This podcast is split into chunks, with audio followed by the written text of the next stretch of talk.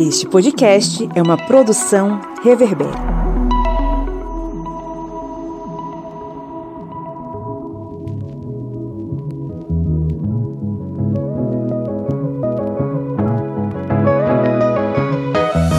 Olá, ouvintes! Bem-vindos mais uma vez ao seu podcast sobre as ciências humanas. É o podcast do historiante, aquele podcast que está aqui para fazer seus neurônios malharem e para que você fique mais sabido e mais sabida sobre os assuntos que nós trazemos aqui para conversar com vocês. Hoje é um dia maravilhoso, dia vinte e nove de abril, às dezesseis horas, na beira do Rio São Francisco, num dia meio chuvoso, meio quente. E estamos aqui todos reunidos. Eu sou o Pablo Magalhães e comigo hoje nós temos a senhora Lídia Verônica. Oi, oi, galera! Senhor Márcio Fabiano. Olá, como vão vocês? Savá? O senhor Cleber Roberto. E aí, pessoal, beleza? Falando aqui da fronteira com a Antártida.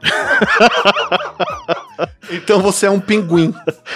Pois é, essa novidade aí que a Antártica faz parte agora do Brasil. Posso pedir um merchan? Alô, Antártica Cervejaria, ajuda o podcast Historiante, patrocina a gente, a gente adoraria fazer um episódio só sobre essa maravilha que é uma Antártica gelada. Manda um chopp pra cá, né? Manda pra um gente... chopp pra gente. Isso mesmo. E recebemos hoje com muita alegria Ramayana Leal. Oi, Ramayana. Olá, boa tarde. Seja muito bem-vinda ao nosso podcast e aproveitando que é a sua primeira vez aqui, é, fala um pouquinho para os nossos ouvintes, quem és tu? Tá, é, para mim é uma alegria fazer, participar com vocês aqui no, no podcast do Historiante. Eu já tive a oportunidade de ver uma entrevista de Pablo com meu irmão, Rafael Leal, que como eu também é jornalista. Eu sou jornalista, trabalho com comunicação, sou, tenho especialização em assessoria de imprensa, mas sou uma pessoa também que gosto muito de conversar, né? Claro, uma jornalista.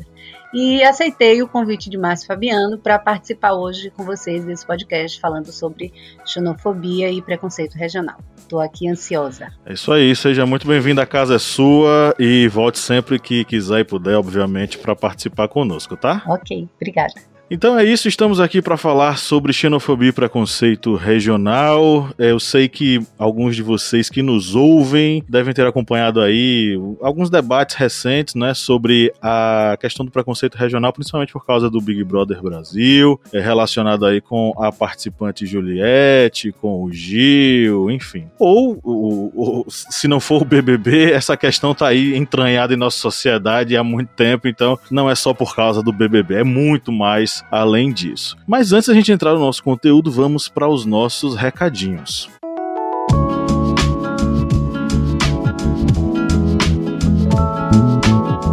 Você que nos ouve já está cansado de saber isso que eu vou acabar de falar agora, mas você pode ajudar o Historiante a produzir mais e com melhor qualidade, sendo um apoiador, indo ao apoia.se barra historiante, né, Márcio? Exatamente, e vou logo entregando a vocês o ouro, porque você apoiando a gente, você tem direito a conteúdos exclusivos. Neste mês de abril, que é o mês do meu aniversário, a gente abriu, desculpa aí o abril com abril, a gente abriu em abril a conversinha com o Márcio Fabiano, que é um conteúdo exclusivo para apoiadores e apoiadoras, para todos os nossos seguidores, seguidores e seguidoras. Pablo não gostou muito que eu falei seguidores, não. Seguidores. Tá? Mas tudo bem. Então, gente, é o seguinte... É Mara... A partir, não é? É porque eu e Lil somos jovens. É, a partir de quatro reais você apoia a gente. Lembrando que se quatro reais não é nenhum lanche decente, quanto mais zero vírgula zero zero zero zero um por cento de uma Bitcoin. Então, com quatro reais você vai ter acesso, além de nos apoiar para que a gente continue ativo, investindo no, em, em softwares e, e hardwares, você vai ter acesso a conteúdos exclusivos produzidos por toda essa equipe. É isso aí, o link tá na descrição do episódio, clica aí, vai lá, enquanto você nos ouve, não vai fechar, é óbvio, né? Faça o seu apoio a partir de quatro reais mensais, é um cafezinho que a gente vai dividir entre nós, isso, né? Porque só dá um mesmo. Conheça também a família Historiante de podcasts, a família que mais cresce no mundo inteiro, né, Cleber? Isso mesmo, a família Historiante de podcasts que tá com muita, mas muita novidade mesmo nesse ano agora de dois mil e vinte e um. Nosso catálogo, nossa lista de podcasts aumentou bastante, porque além dos tradicionais já essa mesa redonda aqui que vos fala, que é o historiante, a Arretadas, o correspondente de guerras e o Era Uma Vez na História. Nós temos também agora o Cofo de Humanas, o Audiodoc, o História das Coisas e o Segundas Intenções. Tá vendo? Muita coisa para vocês maratonarem. E vou deixar aqui logo como uma dica para vocês, é um podcast que foi lançado agora, esta semana, que é sobre a Guerra dos Bárbaros, que é na nossa Minipédia, que é aqui da Casa O Historiante. E lembrando que a Minipédia vem sempre com muitos conteúdos que são muito importantes para você, que é estudante de História, você que gosta de pesquisar sobre História, vocês professores e até mesmo para quem está fazendo concursos, porque a Guerra dos Bárbaros é um tema de concurso, por exemplo, aqui da Polícia Militar do Estado de Pernambuco. Olha aí, vocês vão ter informação e conteúdo para várias áreas. Pois é, família historiante diversificada, com vários estilos, com vários formatos. Acompanhe, todas elas disponíveis em seu agregador de podcasts preferido, uma produção, né, com parceria com o estúdio Reverbê. E claro, antes da gente entrar no nosso conteúdo, a gente precisa mandar aquele beijo especial para os nossos apoiadores, né, Lídia Verônica? É isso aí, a galera que nos apoia e permite que a gente consiga investir no nosso projeto, né, que ele cresça e que também que a gente permaneça, né, aí produzindo, dando um gás. Então, vou mandar um beijão aqui para Juliana Fique, Lucas Rodrigues, Verônica Mexará aí, viu? Um beijão, Verônica Cruz e Jamile Padoim. Aí, um abraço para todos vocês e, claro, um abraço para todos os apoiadores, todos e todas apoiadores e apoiadoras que nos ajudam a manter esse projeto aqui no ar. Agora sim, vamos para o nosso editorial.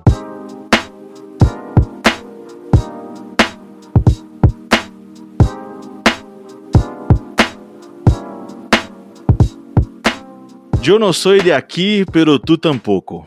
Esse é um trecho da música Movimento, de um cantor bem apreciado aqui em casa, o querido Jorge Drexler. Entre os versos dessa canção temos uma parte bem elucidativa: somos uma espécie em viagem. De onde eu sou e de onde você que me ouve agora é. Se ao longo de séculos a característica do ser humano foi justamente o constante movimentar-se pelo globo terrestre, em busca de melhores condições de alimentação, sustento e sobrevivência em meio a uma realidade dura e violenta, como podemos definir que alguém é ou pertence a um único lugar? Estou partindo desse ponto de reflexão porque o tema de hoje é justamente um sentimento e uma prática que nega essa origem migrante da humanidade. Xenofobia é um termo grego utilizado desde a antiguidade. Ele dá conta do medo ou aversão ao estrangeiro. Mais detalhadamente, ele é o preconceito e o racismo geográfico com indivíduos não nativos. Esse termo apareceu recentemente no B B B, reality show da Rede Globo, especificamente em falas da cantora Carol Conká, nascida no Paraná, em relação a Juliette, a advogada paraibana. A cantora havia sido acusada de xenofobia após dizer que era educada por ser de Curitiba,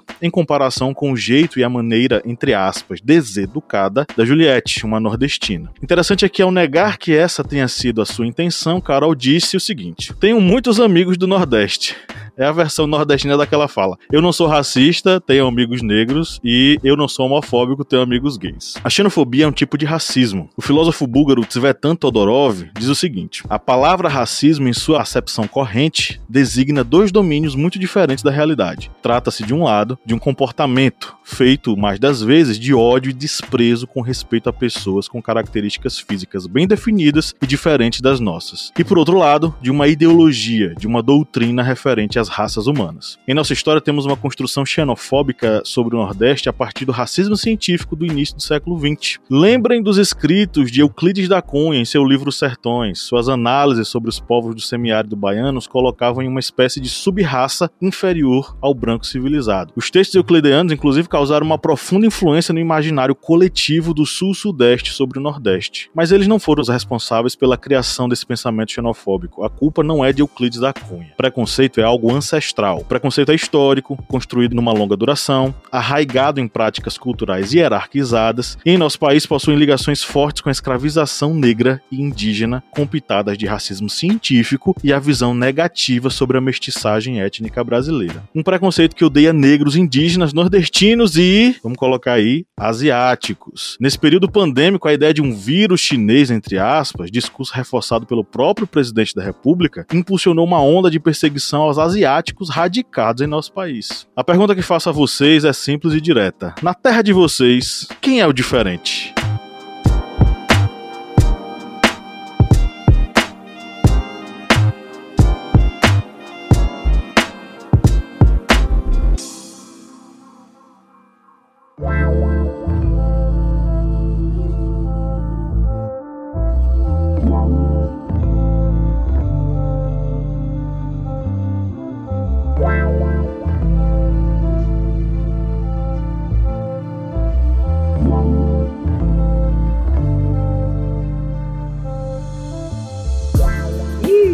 na terra de vocês que é o diferente? Eu não sei, não. Na minha terra, o diferente é o, é o presidente da República. Na terra de vocês, os diferentes somos todos nós, cada um tem a sua individualidade, cada um tem a sua é, identidade, né? Então, diferentes somos todos nós e somos todos iguais. Mas você já sofreu, é, em suas viagens, alguma piadinha por causa do seu sotaque? Depois eu quero contar duas histórias de sotaque que eu, aconteceram comigo. Tá, Márcio, eu, quando eu era criança... É, a gente sempre viajava, eu e minha prima, uma prima chamada Ludmila, a gente sempre viajava para a Feira de Santana, que é bem aqui pertinho, né? E tinha, a gente frequentava uma igreja, era obrigada a ir para essa igreja da minha tia, que morava lá, e lá tinham alguns jovens, alguns rapazes que implicavam muito com a gente, muito mais com o sotaque de, de Ludmila. Sim. Acho que a gente mais novo, o sotaque era ainda mais carregado, né? E aí uma vez ele disse assim, para ele... A, a Juazeiro era uma cidade é, terrível, péssima, assim que alguém ficava na pista, em algum lugar, abrindo e fechando cancela para poder os animais passarem. A cabeça dele era essa. Então ele disse assim para mim, quando, você, quando eu chegar lá em Juazeiro, quem é, é, a cancela lá de Juazeiro abre como? Como é que faz para abrir a cancela? E a minha resposta para ele foi muito assim... péssima também, muito bruta. Eu disse, a cancela de Juazeiro só abre para o burro do seu pai passar. E foi a primeira vez, a primeira vez em que eu é, lidei com a xenofobia, né? Porque eles tinham, eles, eles mangavam, como a gente diz aqui, do sotaque da gente, porque era muito mais carregado do que o deles, né? Essa foi um, esse foi um ato. Eu tava uma vez, eu, a primeira vez que eu fui a São Paulo, falando de sotaque e dessa imagem que, como o Pablo falou no começo, construída sobre nós nordestinos, porque eu acho que nós do Nordeste e do Norte somos os que mais sofremos os preconceitos regionais. O próprio B B B aí é, revelou isso de maneira bem escandalosa, né? Então, a primeira vez que eu fui a São Paulo, eu fui visitar um amigo meu que trabalhava numa multinacional, tá? Na, na Avenida Brigadeiro Faria Lima, a famosa avenida dos grandes prédios, das grandes empresas, do Brasil e do mundo ali estacionadas em São Paulo. Isso foi nos anos noventa. E é, então logo eu cheguei na, na, na recepção, né? Eu, vindo, de, é, nascido em Juazeiro e com seis anos de... de estudos em Recife, imagine a mistura de sotaque. Haviam duas recepcionistas, uma delas era uma aluna pestanejo, ela começou a rir, virou para outra e disse, fulana, esse rapaz que está aqui é, fala igual o povo da novela Renascer. Aí ela, ai, você... aí a fulana virou para mim e disse, você nasceu na mesma cidade da novela Renascer? Eu disse, queridas, eu não sei nem o que é novela. Eu não costumo assistir esse tipo de coisa. Por favor, chama o meu amigo que ele trabalha lá no comercial. Puf, também deu uma voadora. Também uma vez, mas esse foi um preconceito, amigo. Não foi um preconceito, foi uma coisa legal. Quando eu cheguei em Santa Catarina, o pessoal de Florianópolis, eles falam completamente diferente de nós. Eles têm lá a influência, se eu não me engano, me ajude aí, da ilha do Lídia, dos Açores, né? Alguns deles vieram dos é, Açores. Eles têm... É uma mistura de gaúcho, assim, de gaúcho, né? Eles têm um pouquinho do, da influência gaúcha, mas tem essa... A outra... influência da Ilha dos Açores, que é, é uma, assim, uma de colônia fora, de Portugal. É de é, o, eles chamam de manezinho. Manezinho, e eles falam super rápido. Então, tinha, é, tinha um cara me esperando, eu fui para um congresso, o, o cara... A, a, a, a empresa que eu contratei mandou esse cara pra me levar pro hotel, e ele, ai, mas o seu sotaque é diferente, mas é tão legal, a primeira vez que eu ouço, eu digo, eu também é a primeira vez que eu ouço vocês. Sim. Aí eu ainda disse, dá pra você falar um pouquinho mais, me, é, menos rápido, e aí a gente acabou ficando amigo, depois ele foi me levar. Eu quero passar a bola pra vocês, mas eu, eu sou muito orgulhoso do meu sotaque, porque pra mim, minha gente, sotaque é D N A. Isso. Sou eu, é você, Lídia morou fora, Pablo é, de, é, é nascido aqui em Uauá, quer dizer, todos nós temos sotaque, é D N A. É, sobre essa questão daí de sofrer, né, xenofobia por conta do sotaque, eu morei aí no interior, né, aqui nasci em Juazeiro, criei em Petrolina, e aos treze anos eu fui morar em Recife. Em Recife eu, eu sofria, né? É, mas eu sofria mais por não entender, não entender do que por saber, né? O que o que estava acontecendo, mas eu não entendia o que eles falavam, porque em Recife foi que eu conheci as gírias de Pernambuco, e em Recife eles têm um, um sotaque um pouquinho diferente do nosso, né? A gente tem um pouquinho da influência baiana, e lá em Recife a galera, ela, ela é um pouco mais, digamos assim, rebuscada, né? Menina, olha o que tu fizesse, né? Assim, umas coisas... Já pensasse. Já pensasse, visse, é. Gostasse, e eu achava isso interessante, né? E outras, outras questões de gíria mesmo, palavrões e tudo mais, que eu não tinha contato e aprendi lá. Então eu tinha essa confusão um pouquinho de sotaques quando eu fui morar em São Paulo. Até porque minha família é de São, é de São Paulo. E eu fui criada com os meus avós, que tinham, o sotaque deles era de São Paulo. Então eu já não me encaixava muito em Petrolina, em Recife muito menos. E aí, bom, em São Paulo o meu sotaque não vai ser tão criticado assim, né? Porque eu tô em meio termo entre o Nordeste e São Paulo. E não, eu não me encaixo em lugar nenhum, nem no Nordeste, nem em São Paulo. Porque eu misturo muito, né? E, e meus, meus avós falavam mil, só pra vocês terem noção. Assim, minha avó tinha uma coisa assim, encarregada de alguns, algumas palavras italianas, sabe? No, no jeito de falar. E minha mãe até hoje, né? Pablo sabe que minha mãe usa vários termos que paulista usa, né? Porque, enfim, essa foi minha influência de sotaque até os treze anos. E aí, até os doze anos, perdão. E aí, quando eu chego em Recife, eu tenho esse choque cultural, que é mais forte, né?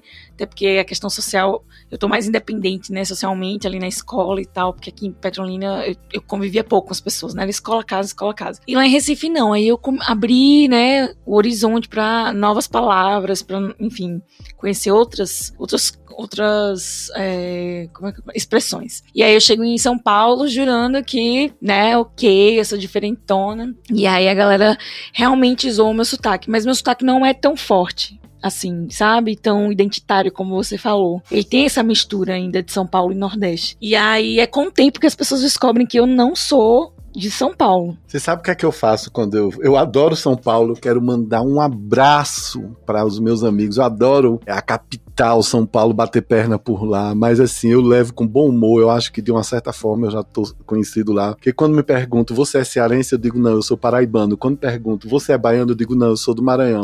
Quando me perguntam, você é de Alagoas? Eu disse, não, eu sou do Piauí. Eu deixo o povo mais doido ainda, entendeu? Porque a gente é que é massa. É, então, quando, quando eles descobriam que era do Nordeste... É, eles perguntavam onde você é. E aí eu, eu dizia basicamente de onde era meu endereço, né? Eu queria ser direta, curta, né? Assim, sou de Recife. E aí eles perguntavam, e quem nasce em Recife? Eu lembrei de Bacurau, né? Agora, mas assim... E eu vi em Bacurau essa, essa mesma reação do sulista, né? E o povo de Recife, como é que... É, quem nasce em Recife é o quê? É recifano? Aí, no começo, né? Na inocência ali e tal, eu respondi, não, é recifense e tal... Explicava.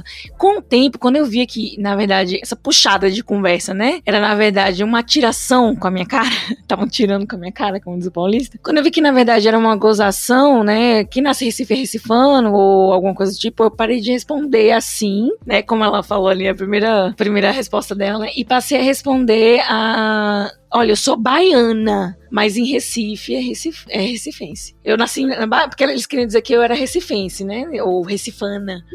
E aí, olha, eu sou, ba- eu nasci, eu sou baiana, mas em Recife é recifense. É, o preconceito linguístico é uma base disso tudo que a gente está observando aqui, e, né? E é outra... uma, uma das, das, da, dos pontos iniciais desse e, processo. E outra, né? Coisa também, eles têm mania, assim, os, os sulistas, eu digo isso, e, e a gente aprendeu a se defender também, né? Eu e minhas outras amigas que fomos juntas para o internato em São Paulo, porque... Dependendo do lugar que você era, você, isso aí era seu apelido. A gente tinha amigo chamado Macapá, que era, e tinha o irmão dele que era Macapinha.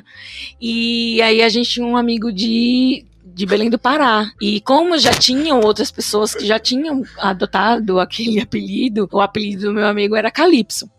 Por causa da banda Calypso. Pablo, eu... Então a gente tinha medo, às vezes, de falar, né? Eu sou de Petrolina. E de repente virar meu apelido Petrolina, entende? Pois é. É, sobre essa questão do preconceito linguístico, a gente precisa também refletir, né? Porque ele é a base para essa relação de é, discriminação, né, que existe entre as regiões. Fala, Cleber. Era exatamente esse ponto que eu ia até comentar, que é até tem um livro que é muito conhecido, que é o de Marcos Bagno, que ele fala exatamente sobre a questão do preconceito linguístico, que ocorre muito, principalmente entre regiões e principalmente das regiões consideradas mais desenvolvidas, como o Sul-Sudeste, contra regiões consideradas menos desenvolvidas. E aí reflete num preconceito, esse preconceito regional, e que acaba descambando muitas vezes para uma xenofobia interna do Brasil, de uma região se considerar superior à outra. E isso é bem interessante, essa questão do preconceito linguístico, porque isso acaba muitas vezes demandando, como esse próprio autor, o Marcos Bagno,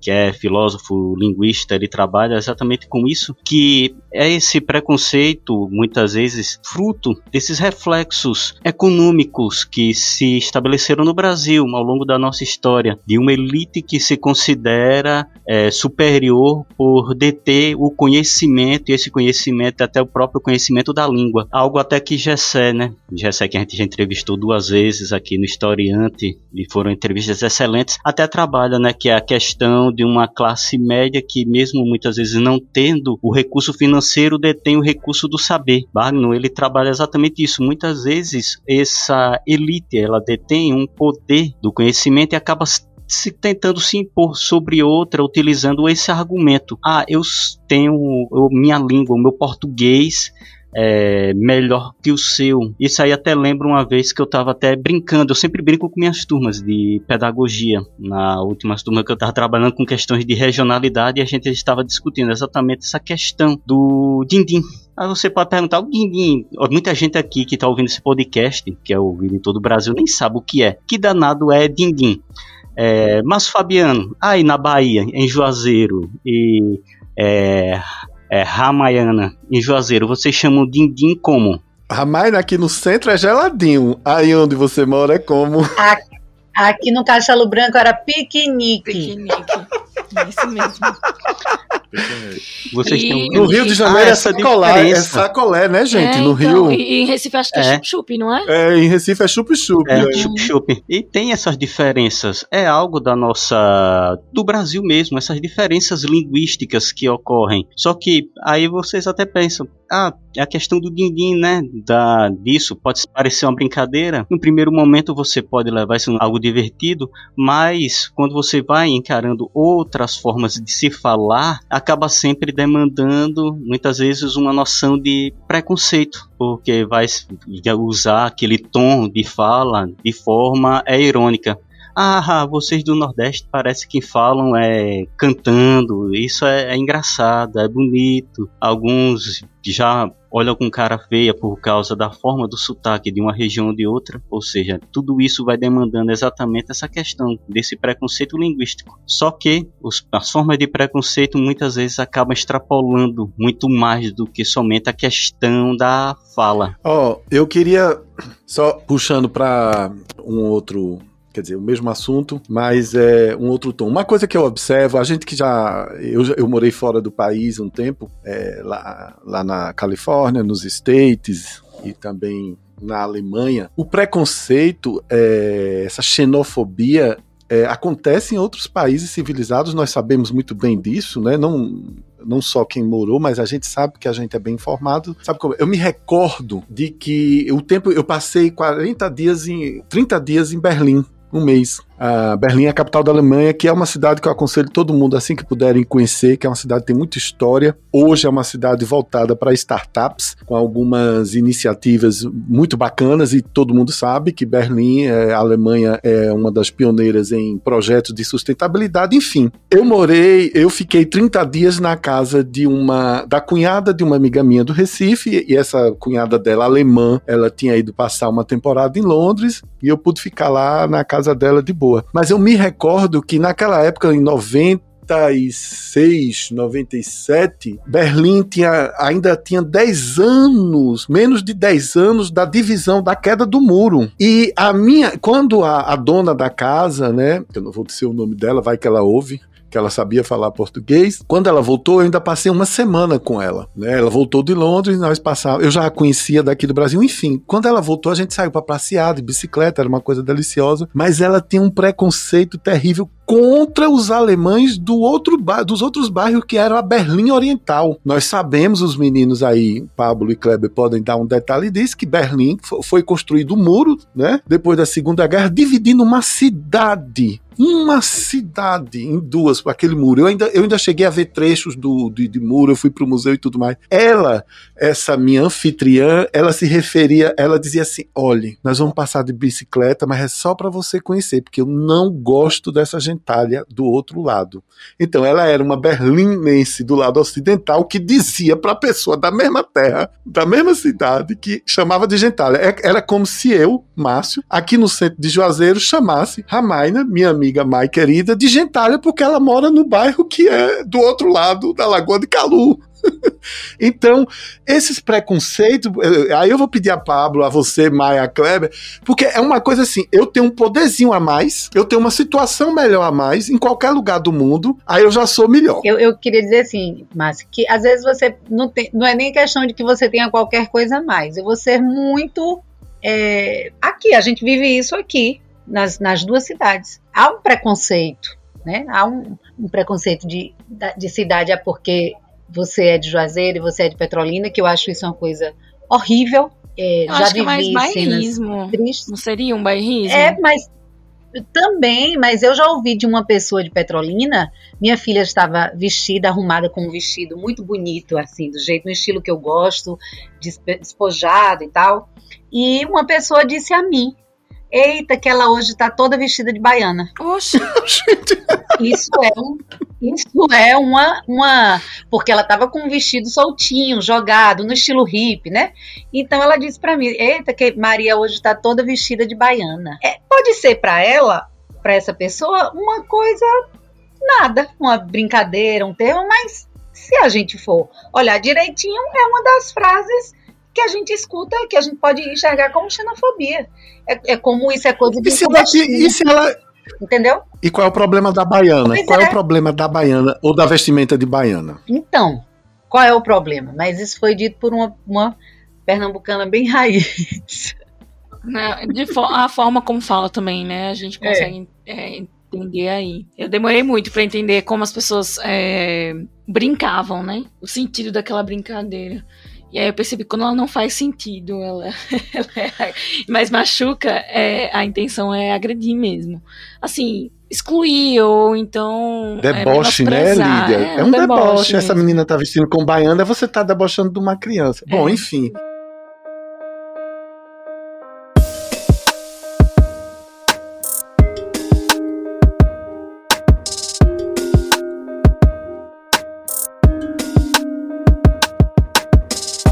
Eu queria botar o dedo na ferida para botar o dedo na ferida de Pablo e Cleber.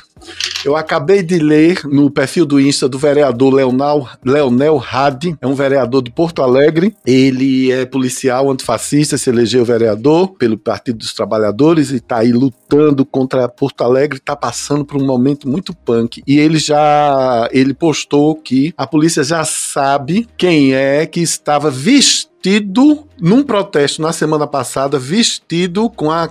não sei nem dizer o nome, Pablo, me ajuda aí, com aquela farda, com aquela vestimenta da Ku Klux Klan. A Ku Klux Klan, que os meninos vão descrever aí, é uma coisa horrorosa, certo? E aquilo foi uma... É, é, a gente tá tão chocado com tudo que tá acontecendo no Brasil, com essas intolerâncias, mas aquilo me machucou tanto que eu disse, eu não posso aceitar uma pessoa vestida de Ku Klux Klan no Brasil, porque vai de encontro a tudo o que nós propagandeamos. Nós somos um país da amizade, da alegria, da música e tudo mais. A, a controvérsia. Não é, Pablo? Então, mas a controvérsia. Então me diga aí, é... porque aquilo é chocante. Não, veja, a gente não é o país da, da, da amizade, a gente não é o país da, da, da música, a gente é um país de uma desigualdade social tremenda, é um país que conviveu com a escravização durante quase quinhentos anos, e é um país que, é, por mais que já tenha passado mais de século da abolição da escravatura, a gente permanece sendo um país com práticas coloniais, com práticas... É, racistas e com práticas escravizantes. É só você ver a, a vasta caixa de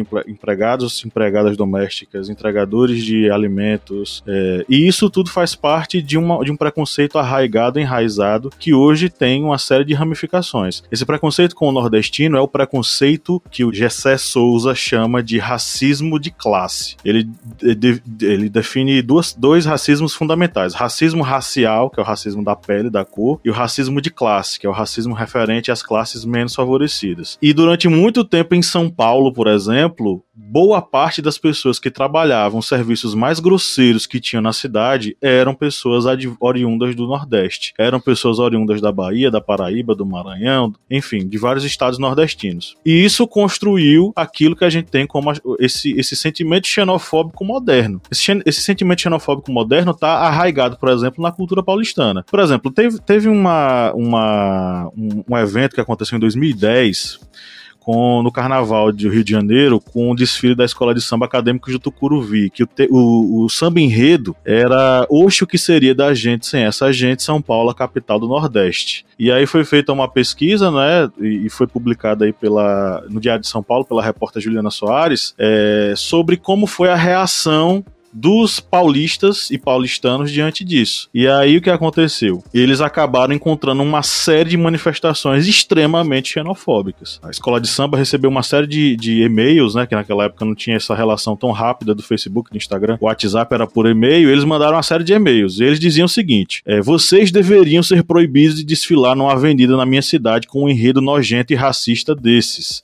Querem exaltar o Nordeste, desfilem por lá e não na minha cidade, que é São Paulo, capital do estado de São Paulo. E tem mais, ele, ele faz uma ameaça aqui, esse, esse mesmo e-mail. Vou dar um aviso, na primeira ameaça que alguém receber de qualquer verme dessa escola de samba de merda, a coisa vai ficar preta. E outra coisa, São Paulo não é a capital do Nordeste porra nenhuma. Essa foi a reação dos paulistas diante de um, de um samba enredo que dizia que São Paulo era a capital do Nordeste, não geograficamente, mas identitariamente, por causa de uma série de pessoas que foram morar lá e que com sua mão de obra trabalharam na construção da cidade, né? Então é, é, nós somos uma sociedade extremamente desigual, primeiramente e primordialmente por, por nossa herança colonial, histórica, racista e escravizante. E isso permanece hoje nessa manifestação de superioridade paulistana em relação aos dema- às demais pessoas é, no restante do Brasil. E só para fechar, teve aquele caso da menina, né, a Mayara Petruso, que usou o Twitter para verbalizar a raiva dela na eleição da Dilma Rousseff no segundo turno, quando ela disse, matem um nordestino. Matem um nordestino de alguma forma para que a gente não elegesse a Dilma Rousseff novamente. Recentemente, né? É, acho que mês passado. A Veja São Paulo Isso. publicou a capa, né? Justamente com esse tema mesmo, do, igual, igualmente do, do enredo. Mas a repercussão foi completamente diferente, porque a reportagem se tratava de outro contexto, né? É... A, a Veja trouxe a capital do Nordeste, São Paulo, a capital do Nordeste, né? É, porque era Veja São Paulo, então ficou subentendido que era São Paulo. E aí é a história de nordestinos que é, supostamente venceram na vida, né? Indo para São Paulo, enfim. E a galera se manifestou aí em relação a essa, essa, essa capa da Veja. Acharam ofensivas, até porque a capa é bem quadradinha, assim, né? Eles estavam querendo dizer que os novos migrantes eram mais intelectuais e, enfim, isso foi um pouco ofensivo. E sem falar que tomou a identidade nordestina, né? O... Essa questão de cada região, né? Primeiro que, que Nordeste não é um lugar, não é um, não é um estado, né? Para ter uma capital Isso. apenas. E cada estado carrega a sua identidade, né? Então, assim, não dá para resumir ali numa capa de revista, ou né, mesmo nessa matéria, né?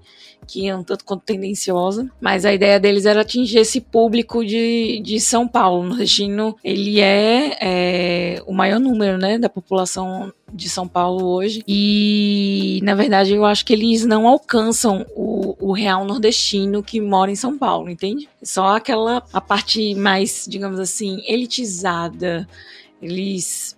Eles fizeram um recorte muito el, el, da elite, né, de São Paulo, que os nordestinos fazem parte, não exatamente de todo, todo o Nordeste que está ali em São Paulo. Perdeu as características, não foi muito feliz, assim, no, na comparação, e tirou da gente toda essa questão da nossa pluralidade, nossa diversidade e da nossa identidade também. E aí os nordestinos se incomodaram e atacaram bastante a Veja, e eu particularmente também não fui muito, fui muito a favor, não, dessa...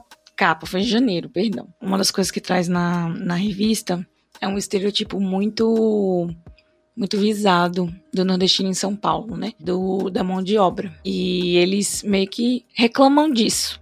que os nordestinos, eles, na verdade, a matéria quer dizer isso, né, que são novos migrantes. O nordestino, ele perdeu essas características pro paulista, que é o nordestino mão de obra, é o, o pedreiro, né, que, que vem num pau de arara cheio de nordestino para tentar vir em São Paulo. E...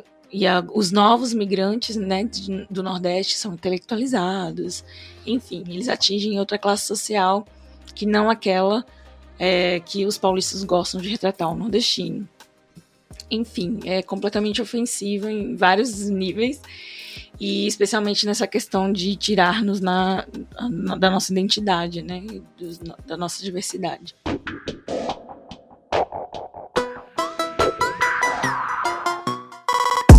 Então é isso, vamos para a nossa interação com os ouvintes. Você que está nos ouvindo, saiba que você pode conversar conosco ou ao menos mandar aí um comentário para que a gente possa ler e debater aqui ao vivo, né, na, no nosso podcast. Basta você acessar aí as nossas mídias sociais, ou Historiantes, no Facebook, no Instagram, no Twitter, e deixar lá o seu comentário na postagem especial do episódio. Ramayana, você fica livre para interagir em qualquer das falas, tá? Eles vão falar aqui um, um trecho de algum comentário e aí fica à vontade para se manifestar. É, meus amigos da mesa, vocês separaram o que aí pra gente? Deixa o Cleber começar, que eu acho que ele tá falando um pouco. Pronto, vamos para as interações, né? Como bem lembrado pelo professor Pablo, sempre vai ter uma postagem em algum podcast para essas interações.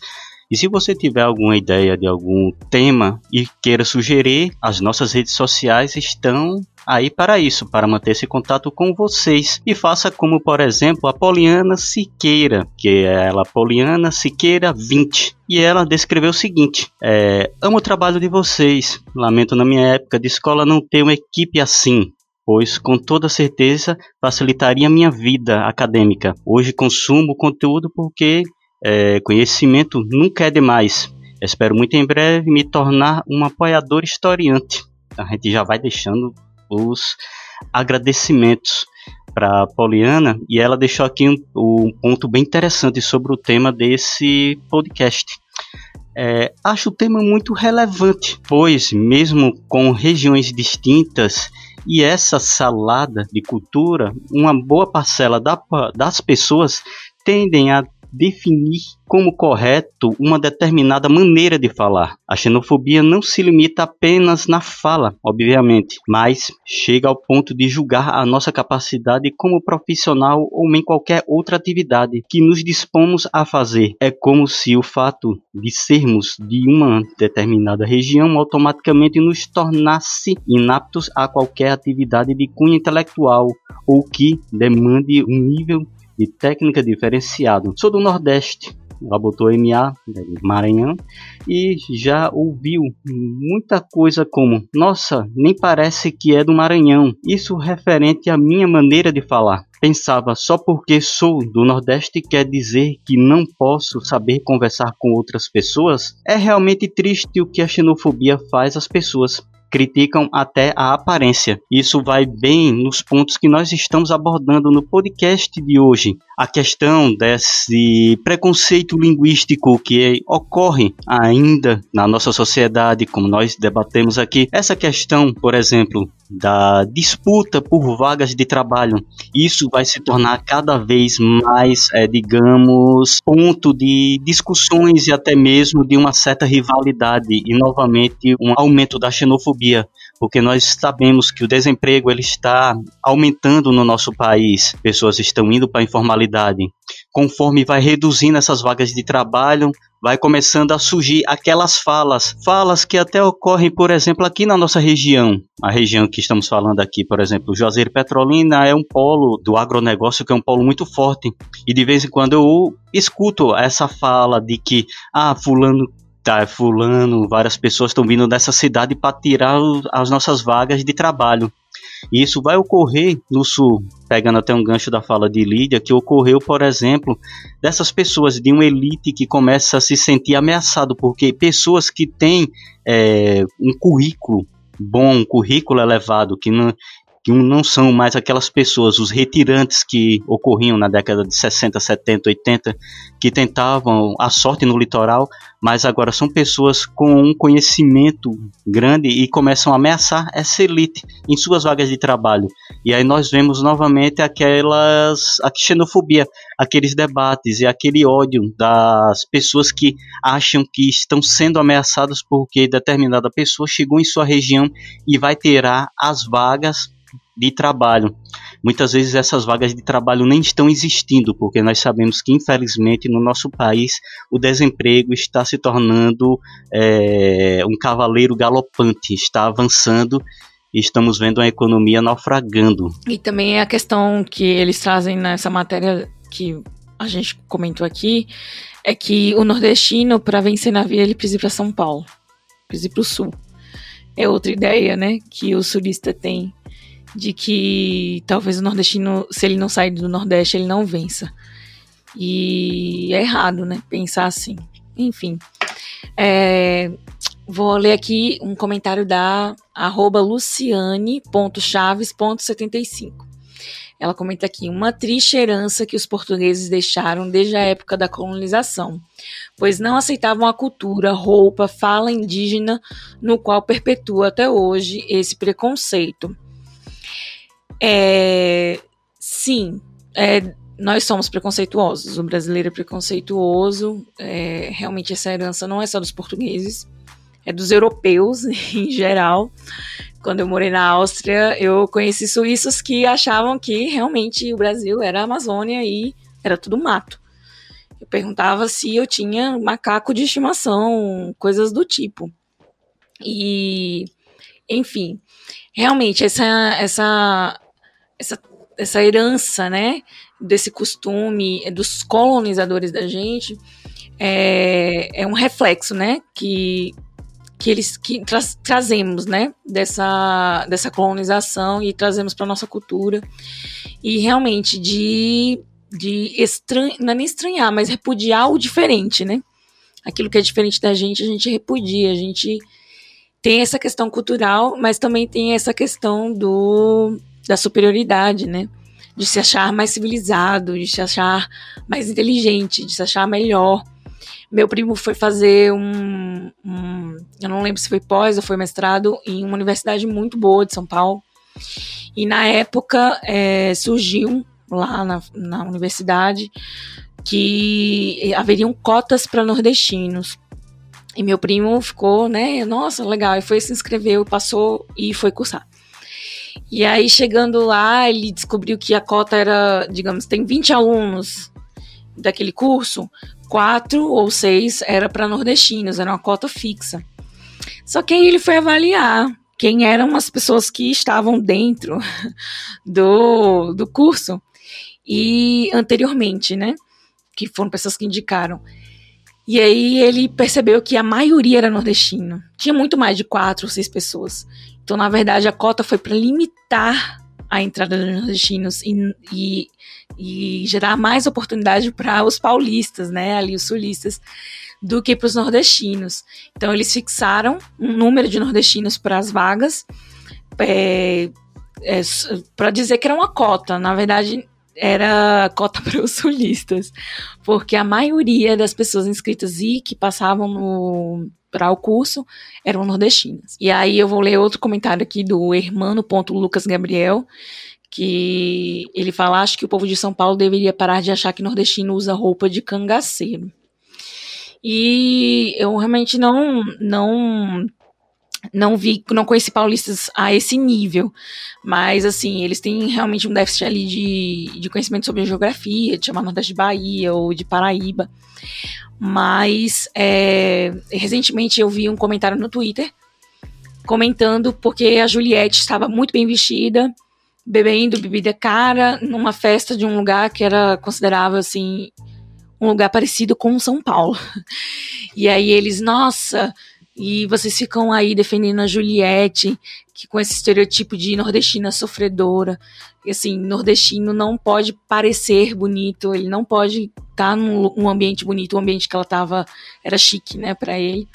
E, enfim, é, Cangaceiro eu não vi paulistas falando sobre isso, mas eles realmente se surpreendiam quando alguma amiga ou até mesmo eu é, dizia na roda que era nordestina e, nossa, você se veste assim, oh, você é muito branca e coisas do tipo, você não tem sotaque. Enfim, é, esse estereotipo do, do sulista para um nordestino que é sempre de forma inferior. Ô Lídia, sabe qual que, é, que acontece? É que a, é, o Nordeste foi estereotipado há muito tempo, desde sempre, e, e a mídia ajudou a isso acontecer, né? Nós fomos retratados nas, nas matérias telejornalísticas é, como só aquela imagem do chão batido, do, da terra rachada. Então, lá, os sulistas realmente devem ser. Então, nós fomos retratados assim o tempo inteiro. É, você falou de Juliette... E os comentários aí dos ouvintes do podcast foram falando sobre o Nordeste, né? Do preconceito sobre o Nordeste. E aí, ela fez um desabafo, a Juliette. Eu achei aqui, enquanto vocês estavam falando, eu procurei achar. Ela disse, eu sou uma pessoa estudada, mas onde chego, as pessoas me tratam como analfabeta. Me tratam como matuta, como burra em muitos lugares. Eu frequento lugares de alta sociedade em São Paulo, Rio, Brasília, e as pessoas acham que o Nordeste é mato, seca, jumento e analfabeto, e não é. A nossa cultura é rica, linda. Eu tenho conhecidos de São Paulo que tentam me trollar, pessoas estudadas, com mestrado e doutorado, que ainda fazem piadas com coisas arcaicas, tentam me chamar de Paraíba, é como se isso fosse naturalizado. E é mesmo de lamentar que a gente esteja no ano de dois mil e vinte e um, vivendo um momento tão triste, né? Hoje, com quatrocentas mil pessoas mortas é, por esse novo coronavírus, e a xenofobia esteja fazendo parte de uma pauta agora das nossas vidas. A gente veja numa, numa, é, numa rede, em rede nacional, quem acompanha ao vivo viu, e essas conversas todas que essa moça sofreu lá dentro, desde o começo até agora. E ela é, como você disse aí, ela está sendo estereotipada o tempo todo, talvez até isso faça com que ela ganhe. É, por causa disso, é o preconceito regional, é a, é a xenofobia que ela sofre. Eu acho que é, é, é preciso, está sendo preciso haver um agendamento, porque não são só vocês que estão fazendo, é, estão falando sobre xenofobia. Xenofobia virou um agendamento, está na agenda setting do jornalismo, da, da, da, da, hoje da mídia, né? O assunto está aí para chamar a atenção mesmo das pessoas para esse comportamento. Eu acho que cada lugar tem a sua identidade. A gente precisa, minha gente, apenas respeitar. Respeitar a identidade de cada um, a identidade cultural de cada um, né? Para que as pessoas consigam, para que a gente consiga viver melhor. Está tudo tão ruim, está tudo tão difícil, tão triste. Basta um pouquinho de respeito e... a gente consegue abrir todas as portas da vida. Ramayana, é, antes de passar para a pergunta que eu vou esquentar aqui a fogueira com vocês quatro, hum. eu só quero lembrar o seguinte, Lídia e Pablo, Pablo é aqui de Uauá, tá? Hum. L- é, Pablo é casado com Lídia, eles moram aqui em Petrolina. Hum. Ele já tem influências aí de, de sotaques do tempo dele, né? Do, do, quer dizer, quando eu digo do tempo deles, assim... É, da infância, da vivência Sim. deles, e etc, etc, etcétera. Aí o que é que acontece? Você conhece Jaguarari, que é aqui, cem quilômetros, a terra da, da minha família, hum. não é? E Jaguarari já é um pouquinho diferente o sotaque do que o nosso, é. certo? E Jaguarari está assim, quer dizer, não é só sotaque, é como você falou, é identidade. Nós temos aqui a Ilha do Maroto, o povo das ilhas, não é, Mai? Aqui os quilombolas que já têm suas próprias identidades. Mas eu vou botar lenha na fogueira, que o diretor permitiu, e vou ler aqui uma interação que foi no nosso perfil do, do Historiante no inter, no, do Instagram, tá? Lembrando, segue a gente aí nas nossas redes que tem sempre debates, polêmicas, assuntos e muito, mas muito conteúdo feito com qualidade. A arroba dele é fotografia, underline campos, underline, underline barros. E ele diz o seguinte, viu, meus queridos colegas de bancada, de mesa quadrada, nossa mesa aqui é quadrada. Entre, abre aspas, fotografia Campos Barros diz, abre aspas, entre anos oitenta e noventa, brincávamos na escola e nas ruas, colocando apelidos uns nos outros. Apelidos como Neguinho, Branquelo, Mussum, Cabeça Chata, Cabeção, Queixada, Preto, Macaco, Outros como Bahia, Ceará, Tchê, Paulista. Não só aceitávamos, como éramos amigos. Até hoje, o problema disso tudo é o mimimi. Continua em aspas. As crianças estão crescendo com medo do mundo. Realmente, o mundo é esquisito. As crianças e os jovens dessa geração não sabem discernir uma brincadeira ou alguém falando sério. Resumindo, essa geração é chata pra caramba. Já fui para o Nordeste uma vez, e lá eu não tinha nome, me chamavam de paulista. E toda vez que eu falava, tiravam sarro por causa do meu jeito que eu falo. O que eu fiz? Entrei na brincadeira e tirei sarro do jeito deles também. E todos riram. A vida das pessoas da minha época era assim. Sabíamos discernir quando alguém estava ou não querendo nos humilhar. Fecha aspas. Deixo essa batata quente, certo? E faço questão de repetir com o meu sotaque. Deixo esta batata quente com vocês. É uma pena que o nordestino não, não viva em férias, né? Essa, é, o que ele passou no momento de férias, né? O nordestino passa isso é, a vida inteira, né? Fora que é, ele não... ele não sofreu, é, como, eu, como eu citei aqui, aquela questão da, das cotas, né?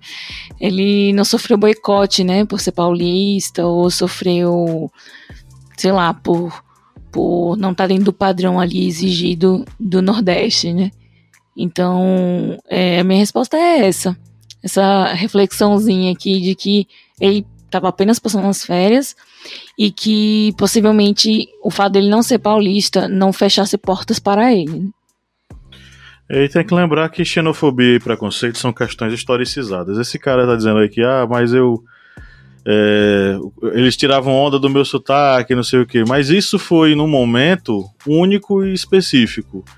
É, em que realidade nós temos uma estrutura hierarquizada dentro de uma sociedade onde você é julgado, deslegitimado e subestimado por causa do seu jeito de falar.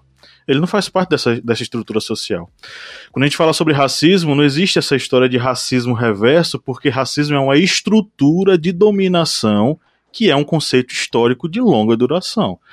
Então, é, a gente não pode dizer que é, a xenofobia é uma coisa que existe de forma igualitária de um lado para outro. Não, é uma estrutura, ela foi constru- construída historicamente.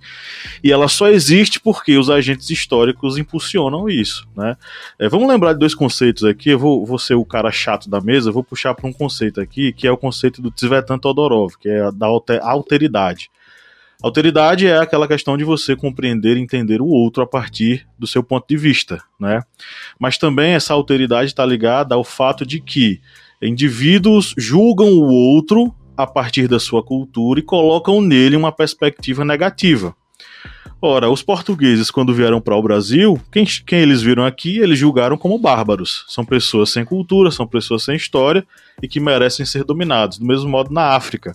Do mesmo modo, há séculos e séculos atrás, os romanos olhavam para as, as tribos germânicas e diziam: eles são bárbaros, porque bárbaro é tudo aquilo que não é eu, é tudo aquilo que não corresponde à minha sociedade. Então, a gente precisa lembrar que a construção da xenofobia é também essa coisa de você dizer: tudo aquilo que não é minha sociedade, minha cultura, é uma cultura menor, inferiorizada. Só que não é qualquer cultura. Você não olha para o cara dos Estados Unidos e, e, e, e age com ele com preconceito. Porque existe uma hierarquia que você aceita que o norte-americano, o cara dos Estados Unidos, ele é superior. Enquanto que aquela, aquele cidadão que veio da Nigéria para cá, ele é muitas vezes um refugiado, que veio é, correndo de uma realidade muito difícil, que veio tentar a vida aqui, ele é visto como inferior. Então, a xenofobia e esse preconceito regional e esse preconceito é, geográfico, ele tem como base uma hierarquia social muito bem definida, né? É, e, principalmente... a fala desse cara, ela tá muito ligada àquela questão: poxa, isso aí que vocês estão falando é mimimi, Ah, isso é muito chato, isso aí não tem nada a ver, eu levava na brincadeira. A questão é que ele desconsidera que muitas pessoas sofrem por causa disso e não podem simplesmente levar na brincadeira, né? Exatamente. Eu não tenho mais nada para responder, Márcio. O professor Pablo já disse tudo o que a gente precisava ouvir. Quando uma pessoa que usa o termo mimimi para falar, seja do que for, ela não tem... Eu não tenho condições de conversar sobre nada do que essa pessoa diga, não. Tá desqualificado pra mim. Eu tenho uma coisa a dizer sobre tudo isso. A gente aprende, minha gente. A gente aprende. Eu estou aprendendo com... A, eu completei esse mês cinquenta anos. Eu estou aprendendo a me desconstruir. Mesmo sendo um homem gay, uma pessoa que viajou, que se considera mais ou menos bem informada, a gente tem nossos ranços, tá? Eu já fiz piada com uma pessoa de outro estado numa festa, me arrependi profundamente, porque a pessoa, claro, Mai e demais colegas de bancada me deu um fora que eu merecia, entendeu? Então a gente aprende. Em relação ao que ele falou, primeiro, querido, fique sempre à vontade, nós somos um, um, um debate aberto, as ideias e os pensamentos aqui a gente não, não, não censura, a não ser, lógico, quando é ofensivo demais, a gente, tanto é que eu li, né, aqui a, o pensamento dele. Mas, por exemplo, ele falou em relação às crianças estão sendo criadas é, com problemas. Eu vou lhe falar das minhas quatro sobrinhas. Uma que vai fazer vinte e três sábado, uma de oito, uma de, uma de, uma de oito, uma de... de cinco e uma de três. Nós estamos aprendendo a ensinar a elas as diferenças, a não colocarem apelidos. E você sabe como é que está acontecendo? Posso falar mais porque você é mãe e Cleber também, Cleber, Cleber também é pai. Esses meninos estão ensinando, porque a mais nova, minha sobrinha, uma das, é, a, a terceira na, na, na linha aí de nascimento, Manuela, de, eu dizia, Man, é, Manu, cara de tatu. Ela simplesmente se aborreceu uma vez e disse: não me chame mais de cara de tatu, porque eu não gosto, mas eu também não vou botar apelido em você. Eu disse, tá bom, eu vou lhe respeitar. Tudo isso é construção. É. A gente vai aprendendo. Educação, né? Tudo isso é uma educação. A gente vai aprendendo. Os outros não gostam, ninguém gosta. Aí tem outras coisas, né? No próprio mundo gay, há um preconceito contra os gays mais afeminados ou contra as lésbicas mais masculinas. É o preconceito de corpo, se é magro demais, se é gordo demais, se é isso, aquilo. Mas eu só queria só última pitada na Carol Conká, que, aliás, a Globoplay está aí lançando um documentário sobre o que aconteceu com ela. Quando a Carol Conká diz que ela é de Curitiba porque é educada, porque no Brasil, como vocês quatro aqui, meus colegas de bancada já disseram, criou-se essa história de que você tem um estado, uma região um pouco mais desenvolvida economicamente. Desenvolvimento econômico não significa... É, vamos dizer assim, primeiro não significa superioridade intelectual, tá? E muito menos uma superioridade como existência. Você pode morar num estado rico e ser muito, muito sofrível como ser humano. Então, não é porque você nasceu em Curitiba. Eu não conheço Curitiba, mando um abraço enorme, quero conhecer. Nós temos um amigo queridíssimo lá, que é daqui, É, do interior, e que trabalha lá. Mas assim, só um lembretezinho para todos vocês: o Brasil é tão grande, tão rico, que um dos melhores e mais avançados portos digitais da América Latina fica onde? Em Recife. Um dos maiores e melhores centros de estudo de neurociência fica onde? Não fica nem nas capitais do Nordeste. Fica no interior, em Mossoró, do Miguel Nicolelis. Bota Miguel Nicolelis e segue a arroba deles para vocês saberem quem é. Não é? A Orquestra Armorial Pernambuco, o Pará, com toda a sua cultura, com o Raduan Nassar, aquele escritor intenso, onde é? No Norte. No Sul e no Sudeste nós temos coisas incríveis em todas as áreas. E aqui eu quero encerrar dizendo um beijo grande para o Piauí. Os alunos do Piauí são os melhores, junto com os cearenses, em notas de matemática no Brasil. É para você ver como esse tema é um tema que demanda muitas observações, muitos comentários. Só voltando para um comentário aqui que eu também achei interessante, que é um comentário de Lupeu Lacerda, arroba Lupeu Lacerda. Grande Lupeu um Lacerda. Abraço, abraço Lupeu. Lupeu. Manda, já é mandar também um abraço para ele, um abraço coletivo à distância. Que ele colocou é, que é um tema muitíssimo pertinente para a discussão, não só para a redação, porque é um foco para fazer uma redação seria esse, a xenofobia e o preconceito regional, mas para esse concurso maior que se chama Viver. E realmente essa ideia de viver nessa sociedade em que nós estamos, como bem lembrado, uma sociedade de, no meio de uma pandemia, e ainda estamos tendo que discutir sobre é, xenofobia, sobre preconceito, parece algo bem complicado, porque realmente é algo que parece que transcende assim a realidade. Outro ponto que eu achei interessante também, nas falas anteriores, porque como disse, foram muitas falas, a gente pode pegar vários pontos que tem esse preconceito reg- regional entre regiões. Vemos o preconceito também, muitas vezes, até mesmo dentro do mesmo estado, uma capital, com o pessoal do interior, porque tem, infelizmente, existe esse preconceito, é um preconceito que vem de um tempo bem histórico, que o litoral seria o desenvolvimento, o interior seria algo da barbárie, algo é, que não, tem, não se desenvolveu. Tem o preconceito contra as pessoas que vêm de outros locais, essa xenofobia contra haitianos, africanos, venezuelanos. Ou seja, parece que vai tudo virando um caldeirão de ódio. E mesmo estando no meio de uma pandemia, que seria um reflexo de estar, as pessoas estarem mais é, humanas, mais É, respeitosas, buscando o bem comum da humanidade, a gente vê cada vez mais é ódio, raiva, é, desprezo, xenofobia, preconceito.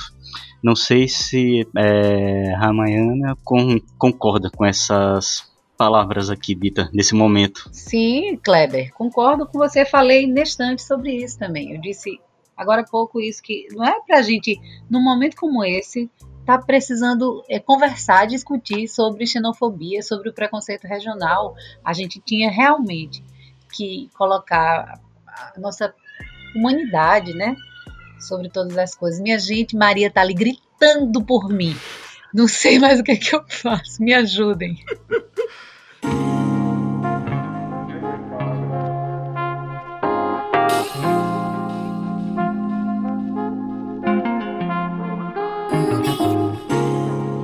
Vamos para a reta final aqui da gravação, agradecer a todos vocês que mandaram mensagens e vamos para nossas indicações. Ramayana, você começa, o que é que você gostaria de indicar para os nossos ouvintes? Pode ser filme, série, livro e também uma música para a nossa playlist. Peraí, é música, ou oh, não nem vi uma música, mas o filme eu queria indicar para vocês, um longa de Eliane Café, o nome é Era o Hotel Cambridge, de dois mil e dezesseis. Vou ler um pouquinho sobre eles aqui. O longa de Eliane Café é uma obra documental que retrata a luta dos refugiados por moradia na cidade de São Paulo. Desse modo, o filme mostra como é ser refugiado no Brasil e os problemas enfrentados por eles, que vão desde a questão da língua e o desemprego até a xenofobia. É um pouquinho de tudo que a gente falou aqui. Eu não conhecia esse não, valeu pela dica, viu? Arrasou, vou ver. Ok, eu quero indicar livro Grande Sertão Veredas, do grande Guimarães Rosa. A gente precisa conhecer esse Brasil profundo. Filme, eu quero indicar Olhos Azuis, um filme brasileiro com o grande ator Irandir. Pegou minha indicação. Ah. Irandir San, Irandir. Não é? É, esse filme é incrível, que tem uma história muito massa, eu já peguei, na verdade foi uma conexão entre eu e Pablito, é a história de um, de, um, de um guarda na alfândega americana que barra um brasileiro, é muito interessante. Eu queria indicar um perfil no Instagram, que é a da Gabi Amarantos, a nossa grande cantora, artista, lá do Belém do Pará, porque eu acho que Gabi, sendo do Norte, ela traz uma cultura incrível, ela, ela é muito boa debatedora, ela fala sobre o empoderamento da mulher e ela é uma delícia de, de, de, de, de, de pessoa. E a minha música, eu quero homenagear, com essa música, eu quero homenagear o povo do Sul, que é uma música do meu tempo de menino, da juventude, que se chama Linda Juventude, da banda quatorze bis.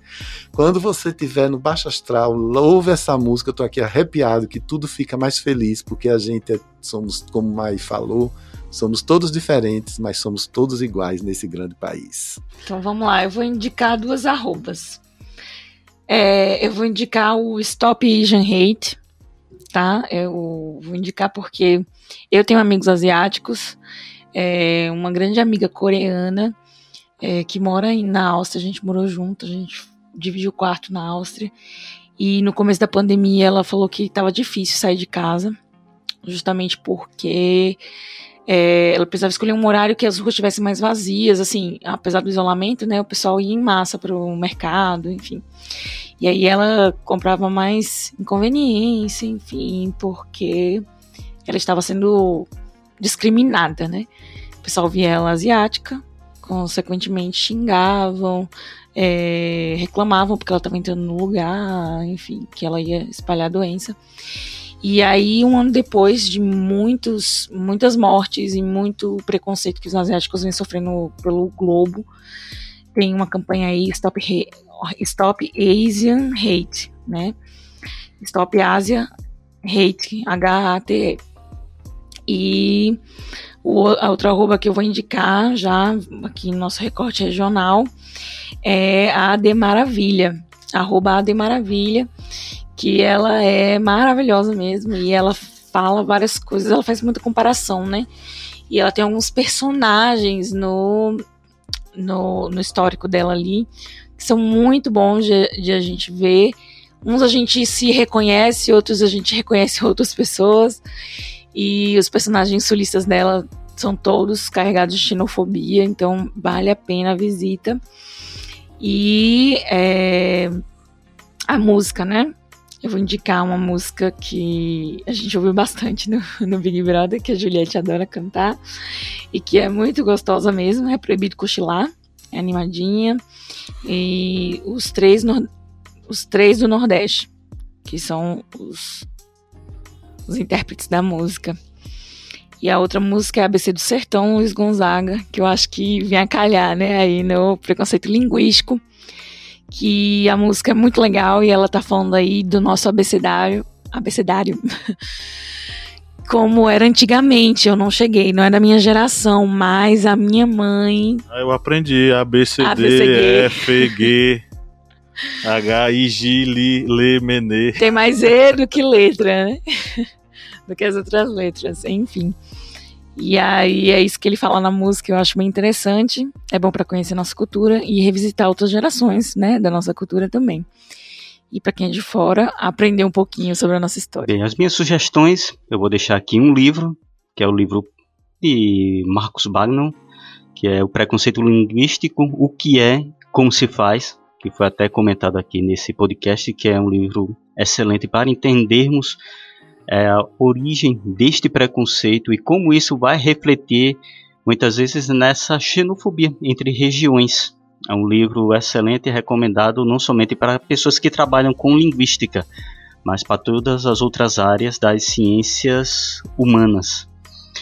E também vou deixar aqui com duas músicas. Uma música, eu vou deixar uma música aqui de um africano, um africano bem conhecido, o nome dele é Farrokh Bulsara, e o nome da música é Bohemian Rhapsody. Vocês até vão perguntar, né? Bohemian Rhapsody não é do Queen? Sim, Bohemian Rhapsody é do Queen. E o Queen tem como vocalista um africano que nasceu na Tanzânia, né? E o nome dele era Farrokh Bulsara, só que ele tomou como nome depois o nome artístico de Freddie Mercury. E muitas pessoas... Não... No, no, na, na globalização cultural, por isso Azul, que eu gosto de você. E outra, eu vou deixar também outra música, que é a música Protect, da Elander, que é da banda System of a Down, que muitas pessoas pensam System of a Down nos Estados Unidos, mas só tem um integrante americano. São dois libaneses e um armênio. E essa música, ela foi uma das últimas músicas lançada pelo System, que eles voltaram, exatamente, eles tinham dado um, uma parada e voltaram devido a essa ascensão do fascismo. Eles voltaram para literalmente bater de frente através da música. E aí deixa essas duas composições de pessoas que muitas vezes pensamos que um é inglês, e não é inglês, é um vocalista africano, É, e outro de uma banda que é composta por libaneses, um armênio e um norte-americano. Olha que legal, é a globalização aí na música. Atenção você que nos ouve, certo? Sempre que você tiver uma dúvida, ao invés de dar uma googada ou ir na Wikipédia, procure Wiki Cleber. O nosso podcast é bastante informação. É isso aí.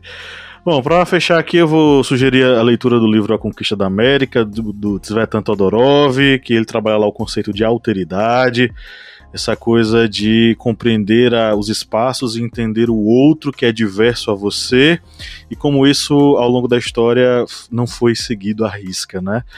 É, e é, o, acho que o filme Olhos Azuis, para quem não gosta de leitura, acho que o filme Olhos Azuis, ele, como o Márcio já pegou aí minha indicação, ele já, já ilustra muito bem essa relação da xenofobia. Então, ilustra muito bem tudo aquilo que a gente debateu hoje.